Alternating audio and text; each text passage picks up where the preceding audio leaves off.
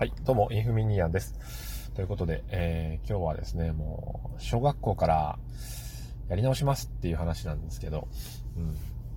まあ、まずあの、うちの娘がですね、来年から、えー、小学校に上がるわけですよ。で、まあ、この時期にね、いろいろ、事前のこう準備で書類がやってくるんですよね、保育園を通じて。うん。で、届いたものを記入して、えー、まあ大体まとめて保育園に渡すか、えー、小学校に持っていくんですけども、その中に一個だけあの、郵便局で手続きをするっていうのがありましてね。うん。学校の徴収費用みたいなのを、えー、まあ引き落としにしますから、うん。自動払い込みの手続きをしてくださいと。郵便局に行かないといけないと。うん。で、えー、用紙を持って郵便局に行ったんですけど、締め日が今日だったんですよ。うん。で、もう薄々わかるでしょうけど、うん。紙出して、え、印鑑ついて紙出したら、受付のお姉さんが、あのー、すいません、インフミーさん。はい。これ印鑑が違います。はあ。印鑑違いますかこれ？つって。で、手元にね、印鑑がその違うやつしかなかったんですよ。まあ、印鑑違うなと思って、これ、新しい、この印鑑で作り直そうと思ったらお届けできますかって言ったら、あ、できます、できます。あ、よかった、と思って。ただ、インフミさんこれ、あの通帳、住所変更されてないんですよね、って。住所変わってますね、って。うん。僕その、利用申込書に現住所書いたんですよね。ただ、通帳、そのゆうちょ銀行の登録住所が前の住所だったんですよ。なんか住所変更しないといけませんと。ああ、そうですか。住所変更には何が必要ですか身分証と、あとキャッシュカードがいるのかなうん。とにかくなんか身分証、キャッシュカードやらがいるらしいと。うん。わかりましたつって。ちょっと今手元にないんで、あのー、持ってきますって言ったんですけど、車に帰っても職場に帰っても、財布が見当たらないんですよね。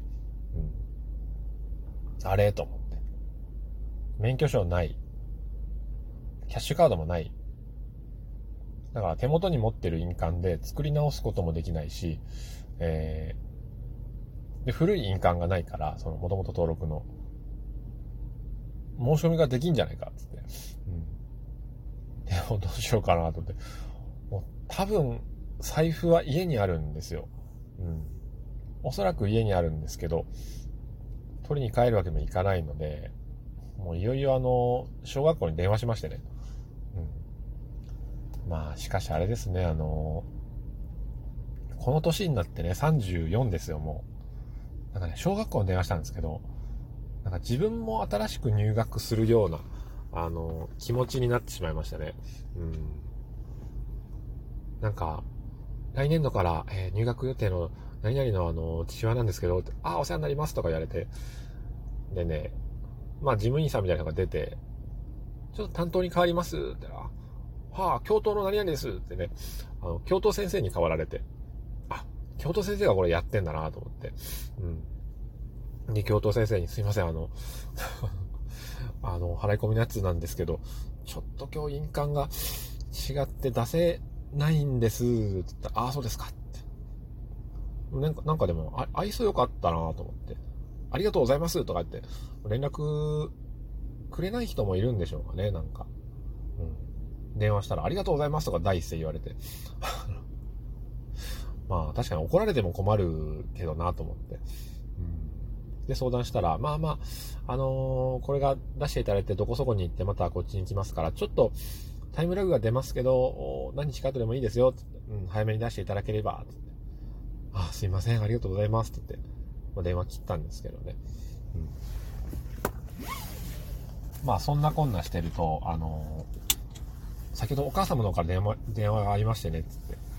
うちの妻もなんか電話をしてたみたいで、うん。そう、その、他の一式書類がですね、何ですか？ほ、なん、なんかね、一式の書類が、その、郵便局以外のやつ、うん。がね、保育園に出したら、小学校が取りに来るっていう話だったんですけど、最初はね。でも保育園に出したら、小学校からその連絡来てないよっていう話になって、なんだそれと。うん。いうことで、えー、妻は妻で小学校に聞いてみるっつって、夫は夫で、えー、郵便局手続きしとくねっつって、できなかったから遅れますって。電話して。もうね、あの、夫婦揃って入学前からあの小学校に電話しまくるっていうのはもう まあ妻の方はまあいいんですけどね。あの決してこちらに落ち度があるわけじゃないんで、うん、僕の方はちょっとねお恥ずかしいけどまあまあでもあのこういうね、えー、大人になってもいろいろ失敗をしていった方がちょっとね気楽なんですよなんでかっていうと何事滞りなく行ったら接点がないじゃないですか、小学校まで。うん。小学校入る前に電話とかするなり、なんか話をするなりすると、あ、先生こんな声なんだ、みたいなの分かりますしね。うん。あ、あの時の、みたいな。うん。まあ、あんまりいないでしょうからね、その、間に合わないっていう人は。うん。だから、あの時の、みたいな感じに、僕もその、記憶を、記憶をというか、うん。ちょっと、小学校慣れていくみたいな。感じで、えー、まあまあいい経験になりましたなと いいように言いましたけど。まあとにかく、でもね、面白いなと思って、うん。まあ、子供が小学校に入るのって、でも親も初めてなんですよ。よく考えるとね。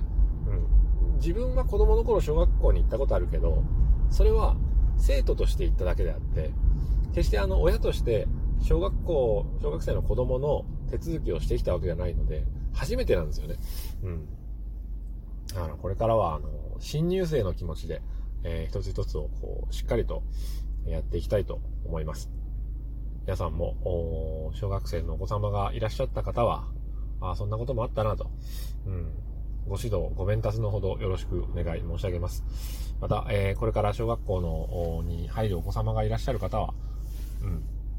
くれぐれも期日だけは早めにね、あの、やってみるっていうのはいいですよ。対対策としては、あの、締め切り日にやんないってことですよね。せめて1日前にやって、えー、修正聞くっていう風にしとかないと、うん。せめて1日前だと。ところですよね。ということで。まあでも、最悪、ミスった。ミスっても、なんとかなると。うん。まあ、受験のね、受験票がなかったとか、そういう本当に間に合わねえとダメなやつ以外は、まあ、ゆるく言っても、まあ、基本はね、守りますけど、もしあの、あたふたして、やっちゃったなっていう時は、まあまあ相談してみればいいんじゃないのかなっていうまあこんな人もいますよというお話でございましたけど、お昼の休憩も終わり、えー、職場に帰って、もし万が一お財布があれば、うん。いいな、こう、歯に挟まった、あの、お昼の焼き鳥をね、うん、歯に挟まってますけども。はい、それでは、今日も良い一日をお過ごしくださいませ。さようなら。